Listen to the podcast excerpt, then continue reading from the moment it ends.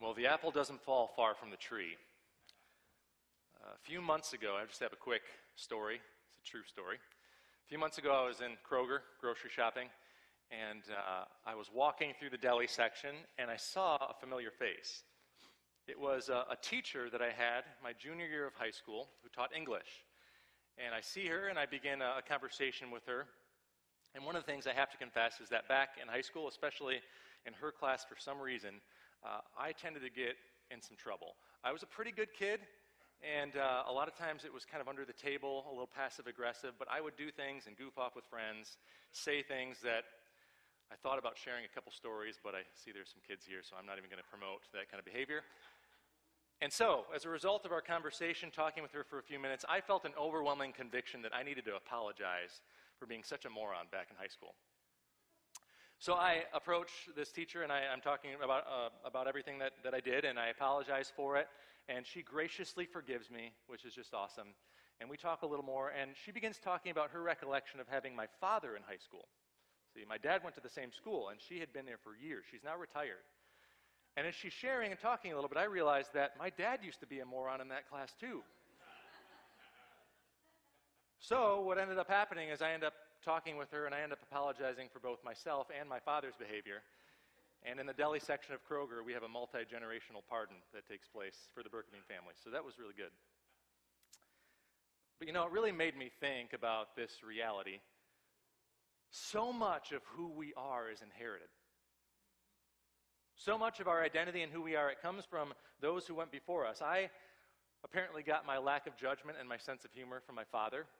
And from stories I've heard and from the recollection I have of my grandfather, I think he probably got his lack of judgment and sense of humor from his father.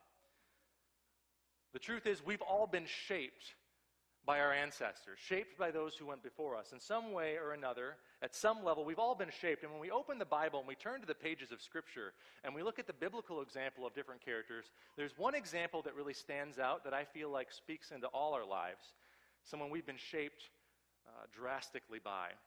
We all have an ancestry with one particular man for sure, and that's the man Adam. So I'm going to encourage you to open your Bibles to Genesis chapter 1. Genesis chapter 1. Now, if you came here this morning and uh, you don't have a Bible at home, and there's a seatback Bible in front of you, you can take that home with you today. That's our gift to you. Also, just a heads up, we have a, a pretty cool app we put a lot of work into that we encourage people to utilize uh, in church. We know that you're not. Um, Snapchatting somebody probably. You're probably actually on your, your app, which is great. And so we encourage you to use that and follow along with, with sermon notes. Also, to use the Bible translation we have in there, you can use that and follow along. But we're going to be in the very beginning of the Bible, Genesis chapter 1. And as you're opening your Bible and turning there, just want to remind you that we're in a series, a sermon series called Jesus and the Old Testament.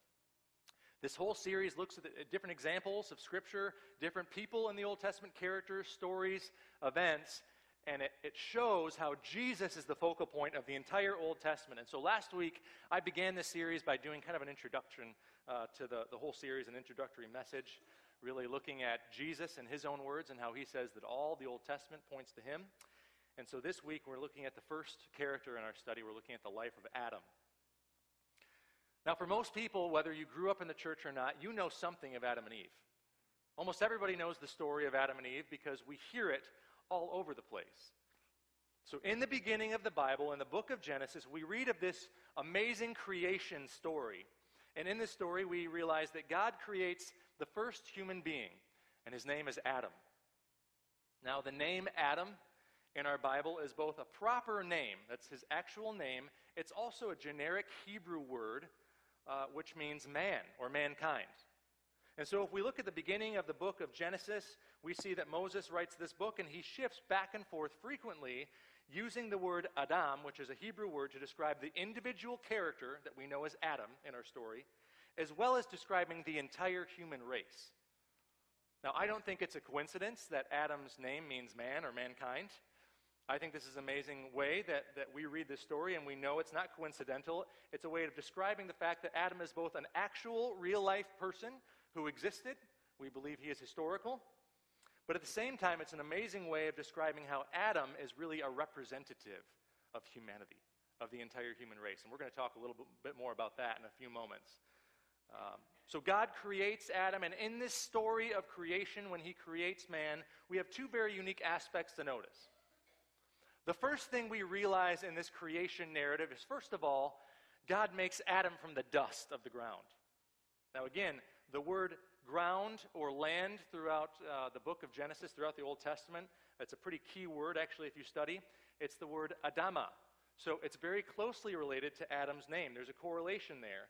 And so I would say that there's a very significant aspect of Adam's connection to the land, to the ground, here in the opening pages of Genesis. Not only is he made from the ground, but his very name is very closely related to the word ground or land. So that's, first of all, something unique that we want to recognize. Secondly, remember that Adam is created in the image of God. In fact, he shapes him out of the dust. And what does God do to bring life? He breathes into him the breath of life. And Adam is a living being, a living human.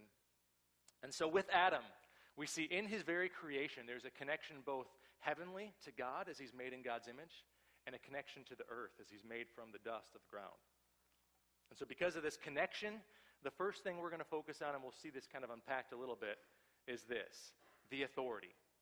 So, if you've got your little handout, whether it's the paper one or the app, that's the first point to fill out the authority. Adam is given authority by God in the very beginning. Let's look at this in Genesis 1. We're going to look at verses 26 through 29. This is where the narrative goes. This is Then God said, Let us make man in our image after our likeness, and let them have dominion over the fish of the sea, and over the birds of the heavens, and over the livestock, and over all the earth, and over every creeping thing that creeps on the earth. So God created man in his own image. In the image of God, he created him, male and female, he created them. And I think it continues there. And God blessed them, and God said to them, Be fruitful and multiply, and fill the earth and subdue it and have dominion over the fish of the sea, and over the birds of the heavens, and over every living thing that moves on the earth. And God said, Behold, I have given you every plant yielding seed that is on the face of the earth, and every tree with seed in, in its fruit. You shall have them for food. So notice how in this section, in this passage, Adam and Eve are divinely appointed by God to a position of authority over all the earth. Let's look at a few of these uh, expressions. It says, Let them have dominion over the fish of the sea, the birds, the livestock, over and, all, and over all the earth. So, first of all, they're given dominion. Then it says, Be fruitful and multiply, fill the earth and subdue it. God also says, I have given you every plant and every tree. And he says later on, He's given them those things for food, for their good. So, this language demonstrates authority that is given to Adam. The concept that we see here in the early chapters of Genesis is that God is this great king over the entire universe. And this story, as it progresses, we realize that God has established Adam as a governor, in a sense, or a vice regent. And that's kind of a, a weird word. But he's, he's ruling for God on the earth over God's kingdom on the earth. God appoints him a position of authority. So, Adam, his, his specific task here, he's charged to rule over the garden, to work the ground, to cultivate it, to protect it from the enemies who might invade the king's territory, to expand the borders of the garden, to multiply the kingdom by filling it with loyal subjects who want to honor and worship and praise and serve the king. This is Adam's task. This is the creation mandate. Adam is given a unique role in this garden. He's not only just working the ground, he's making it and beautifying it into something that really glorifies God. So, that whole command to be fruitful and multiply, in my estimation, I don't just say it's just about having babies. Now, when I do premarital counseling, we have a lot of couples who talk about wanting to have kids, and unfortunately, some people are never able to have children. And that doesn't mean that your, the purpose of your marriage is void in any way. Really, what it's talking about is discipleship making worshipers who want to worship and honor the king, spreading God's glory by expanding these, these followers of the king. So, this is Adam's mandate in the garden. And it's interesting, he has this connection with the ground. He's given an assignment from heaven, but he's, he's given an earthly ministry. And as men, I always feel like there's something really deep and intimate with the earth, with the ground. I'll give you an example. I've got a pretty cushy office job. I spend a lot of time at my desk. And at different points, I kind of get to a, a, a, a, season, maybe throughout my week, where I, I kind of feel like I'm going to go crazy. Like, I just need to get up and go outside or walk around. In fact, sometimes in the summer, I'll just shoot free throws for lunch for about five minutes just to clear my brain, just to be outside and be around the earth and not be sitting in an office because something, something about working the ground, beautifying things, building something with your hands. There's something manly about that. There's something that connects us to our purpose in the beginning of creation. We were made for earth. We're earthlings. In fact, that's where we're going to end up being forever. We're made for earth. And so there's something really in our DNA that really connects us to that. And so Adam, he has this major responsibility in the beginning. He's bestowed an important position by the king, and he's given incredible authority over the earth. But with that authority comes the agreement. This is the second point. The agreement. Adam makes an agreement with God. Let's look at Genesis chapter 2, verses 15 through 17. It says, The Lord God took the man and put him in the Garden of Eden to work it and keep it. And the Lord God commanded the man, saying, You may surely eat of every tree of the garden, but of the tree of the knowledge of good and evil you shall not eat, for the day you eat of it, you shall surely die. So once again, we see that mandate that God says, hey, you're supposed to work and keep the garden. And notice there's a blessing that's included with that. God says, You may surely eat of every tree that's in the garden. Now imagine this you're in paradise. This is perfect. There's no pain, no sin, no death, no destruction. Everything is perfect worry free living. Adam is able to eat from any tree he wants. Included in that, in verse 9 of chapter 2, it says there's a tree of life. And so Adam has access to eternal life in this garden, blissful living, enjoyment with his wife Eve and their children forever in tropical paradise. He's got a pretty good gig. Things are looking pretty good. But see, there's a condition. There's a condition. He says, But the tree of the knowledge of good and evil you shall not eat. For the day you eat of it, you shall surely die. So Adam is given authority, he's given responsibility on the earth. God blesses him with life and joy and bliss under the one condition that he not eat from that one tree in the center of the garden, the tree of the knowledge of good and evil. That's the agreement. In fact, it's more than just an agreement, this is a covenant that God makes with Adam. We often call this the Edenic covenant. If you're in reform circles, they call it a covenant of works, where God has made this covenant with Adam that if he is obedient to God and carries forth his duties, God will, will give him eternal life and blessing. But if Adam is disobedient, he's going to experience death and cursing. This is the agreement that's made. This is the covenant that's made in the garden. And so Adam enters into this covenant in verses 15 through 17. But you know what's interesting is sometimes I study chapter 2 or I hear people talk about it, and they only talk about the one covenant in the garden. There are actually two covenants. There's another covenant made right there in that chapter 2. Because Adam also, in the following verses, he makes a covenant with his wife, Eve. It's the marriage covenant, the first wedding that we see take place, that that God brings the woman to the man, the two of them become one flesh, they're united, they're joined together, they make a covenant arrangement of marriage. And biblically, within the covenant of marriage, the husband is given a very distinct role. The covenant, uh, the covenant that the man makes with his bride includes his role as the leader, as the one who is protecting and caring for his bride. That's the role. That's the role of a godly husband. Just read Ephesians 5 talks about this relationship, the marriage covenant, and how the husband is supposed to provide these things and, and take care of the wife and lead her spiritually, lead the household. And so Adam is involved in two separate covenants here in Genesis chapter 2. And by the end of the chapter, things are looking really good.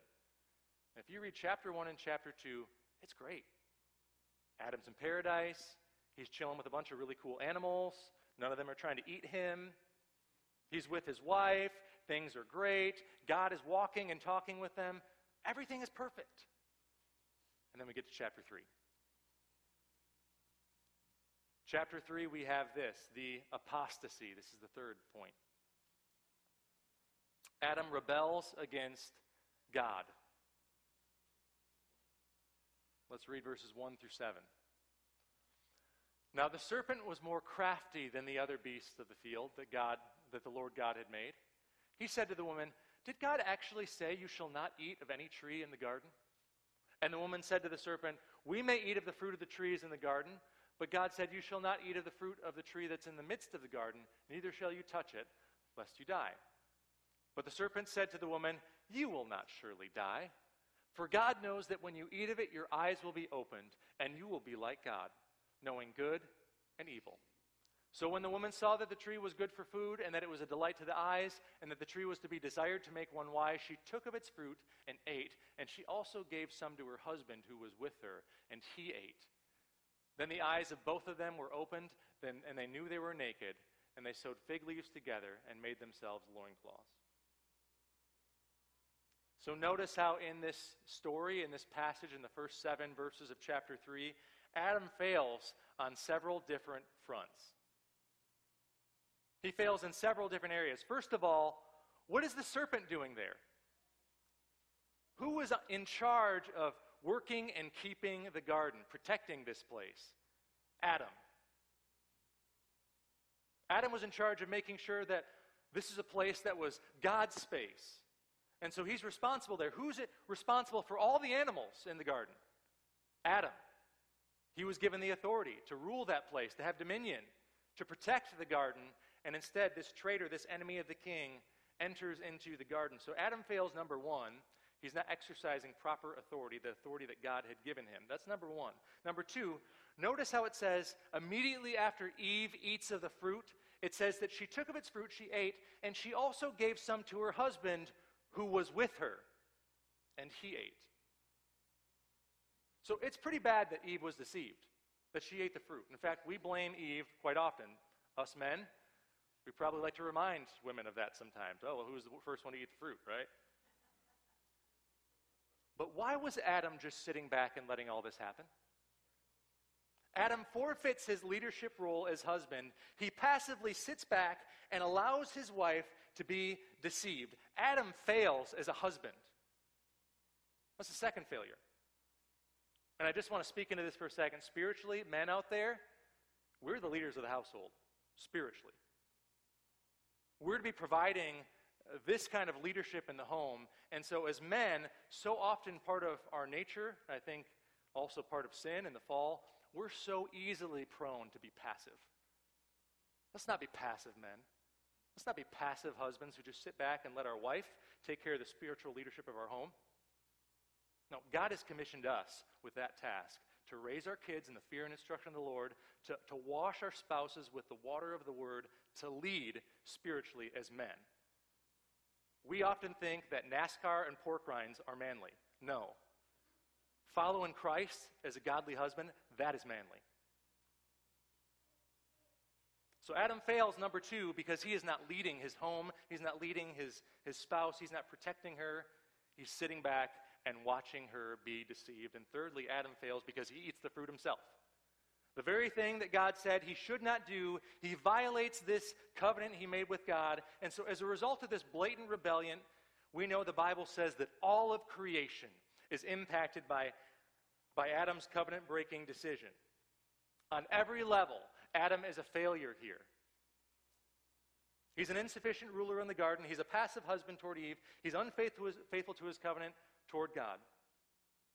And I know that we like to blame Eve, like I mentioned, but biblically, the one who's always referenced as the one who's the father of all that sin, the one who started all that, is Adam. Adam is the one that's held primarily responsible for the fall, and the Bible really pins all this on him. He's the culpable one. Adam fails in chapter 3, and so we have a massive failure. From chapter 2 to chapter 3, what a difference. And now we have the aftermath. The aftermath.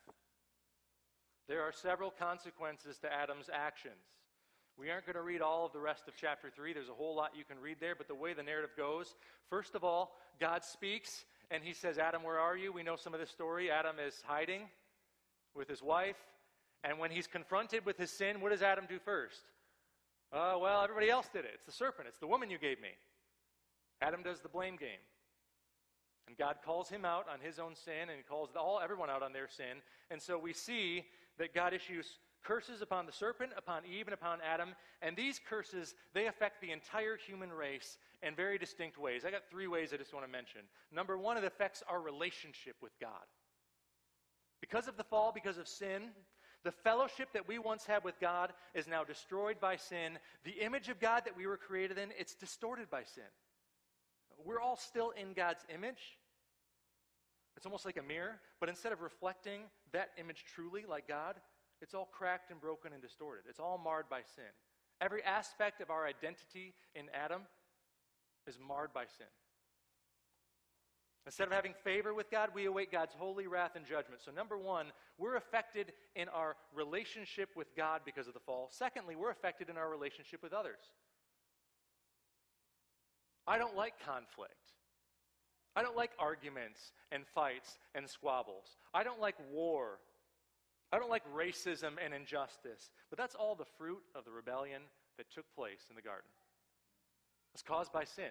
We have strife with one another. In fact, one of the specific curses that's given to the woman is a power struggle in marriage, where she'll often try to rule over him and he will domineeringly rule over her. Also, we see the pain in childbearing. So, these earthly relationships, these earthly connections, are damaged as well. So, number one, it's our relationship with God. Number two, our relationship with others. Number three, it affects our relationship with the earth. Work is now burdensome. We see thorns and thistles. They spring forth in this narrative. Life on earth includes toil and struggle and suffering, and we experience death. And the Bible says that Adam returns to the ground. He's made from the dust, and to dust he shall return.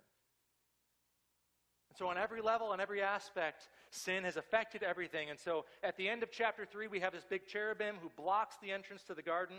This means there's no access to eternal life and it's a removal from God's presence. And so by the time we get to the end of chapter 3, this is just a sad, sad story. Adam has messed up big time. And unfortunately, the Bible says he is our representative. Sometimes we like to call it a federal head, which means that we are all held responsible for this apostasy because of the fact that we're in Adam. Is Adam responsible? Absolutely. Are we responsible? Biblically? Absolutely. We're all condemned and found guilty in Adam. Romans 5:18 says, "The one trespass led to condemnation to all men." So not only did Adam mess up, we messed up. It stinks.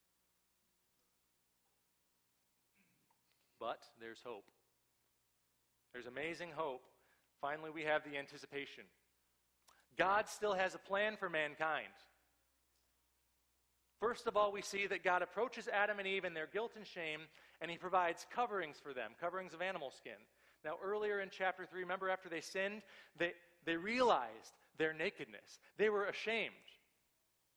Before then, they could walk around freely because there was no such thing as shame and judgment and sin. And so there was no aspect to their guilt and to their shame until the fall happened, until sin entered the equation. So finally, they realized hey, we're, we're naked. We, we've got this this nakedness, we need to cover ourselves. And so they take these leaves and try to cover themselves, and ultimately that's insufficient. So what does God do? He takes the skin of an animal, he kills an animal to provide coverings temporarily for man's sin. Something has to die in order to cover Adam and Eve and their nakedness and their shame and their guilt. But see, God doesn't just temporarily cover Adam and Eve, He also makes a promise and I love this. He says this to the serpent in Genesis 3:15. I will put enmity between you and the woman and between your offspring and her offspring. He shall bruise your head and you shall bruise his heel. Now this promise is often called the proto uh, evangelium, which means the first gospel. And so this promise comes with hope and great anticipation for the future. God is making a gospel promise here, and this is how it works. There's really two different kinds of people that are described in this promise. First of all, you have the seed of the woman. This describes all those faithful people who are faithful to the king, God's chosen servants who carry out his will. We have Abraham, this line, Moses, David, continuing this line of faithful people. Eventually, we find the ultimate chosen one is who? It's Jesus. Jesus is the ultimate chosen one. He is the ultimate fulfillment of the seed of the woman, this line, this godly line. Then we have the seed of the serpent. This describes unfaithful people who reject the king. These are characters in the Old Testament we read about, like Lamech and Pharaoh and the Canaanites. And eventually it concludes with the ultimate example of God's enemy, Satan. So you have these two groups and these two characters, Christ and Satan. Now the promise states that these two people, the chosen one, Jesus, and the enemy, Satan, they will do battle together.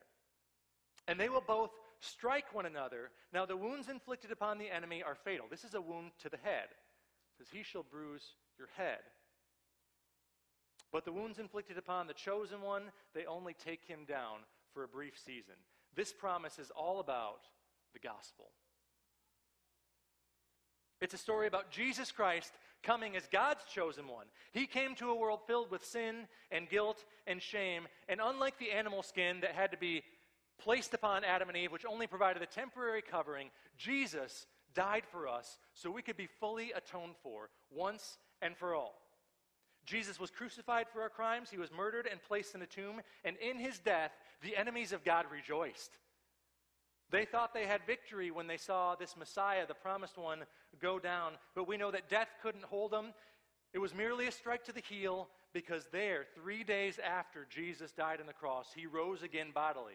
He rose from the dead gloriously, victoriously, and this, his victory over death provides victory and hope for us. Because through Christ, the curse of Adam is being reversed. This promise points us to Jesus. In fact, this entire story points us to Christ. We read in Romans chapter 5 uh, all about Adam and all about Christ. And one of the moments in that chapter, it actually says something very interesting. It says, Adam, who is a type of Christ. So, what the author of Romans is saying is that there's this, this character Adam, and he's representing Jesus in so many unique ways. And so, I just want to very quickly move our way through some of those major points we made, and I want to see Jesus in the Old Testament, see him throughout this story.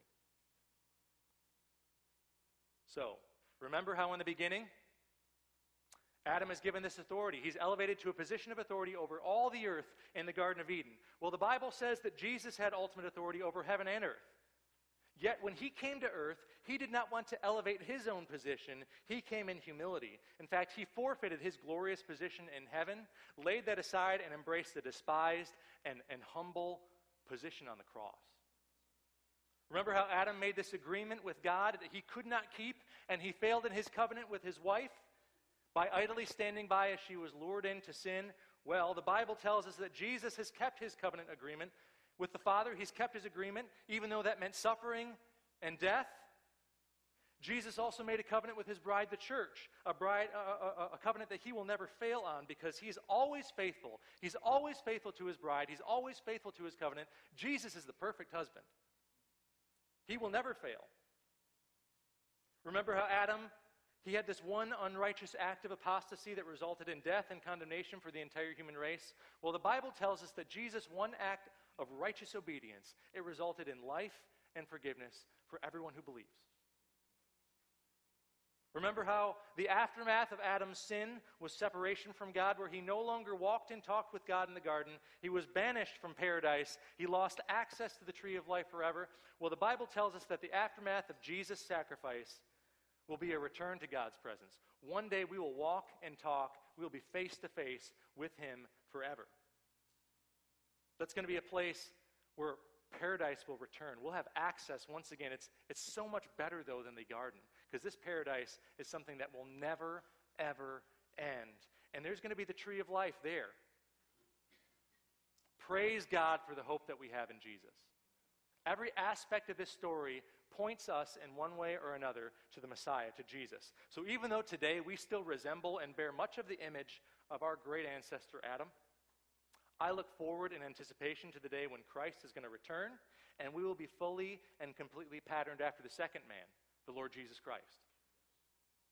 Scripture says that we will be changed, we will be transformed in the twinkling of an eye, we will be made like him, and we shall see him as he is. It says in 1 Corinthians chapter 15 verse, 40, verse 49, just as we have been born of the image of the man of dust, we shall also bear the image of the man of heaven.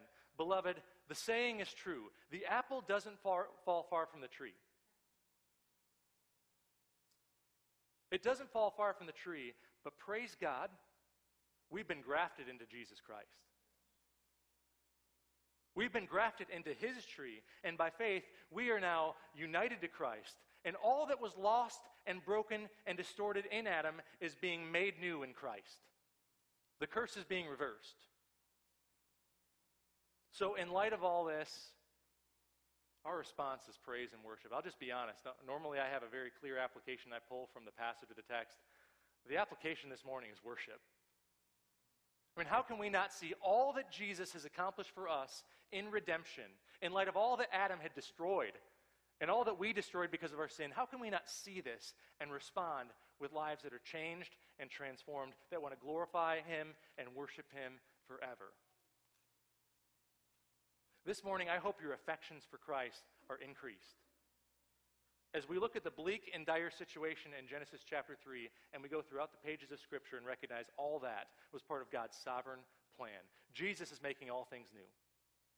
He's transforming us, He's changing our image, our identity, and I look forward to the day when we will see Him and be like Him. So let's praise and worship Him this morning. Let's pray. Father, thank you again for this morning and for your word. Thank you for the story of Adam and how, through this example of sin and rebellion and defeat and hopelessness, we find hope.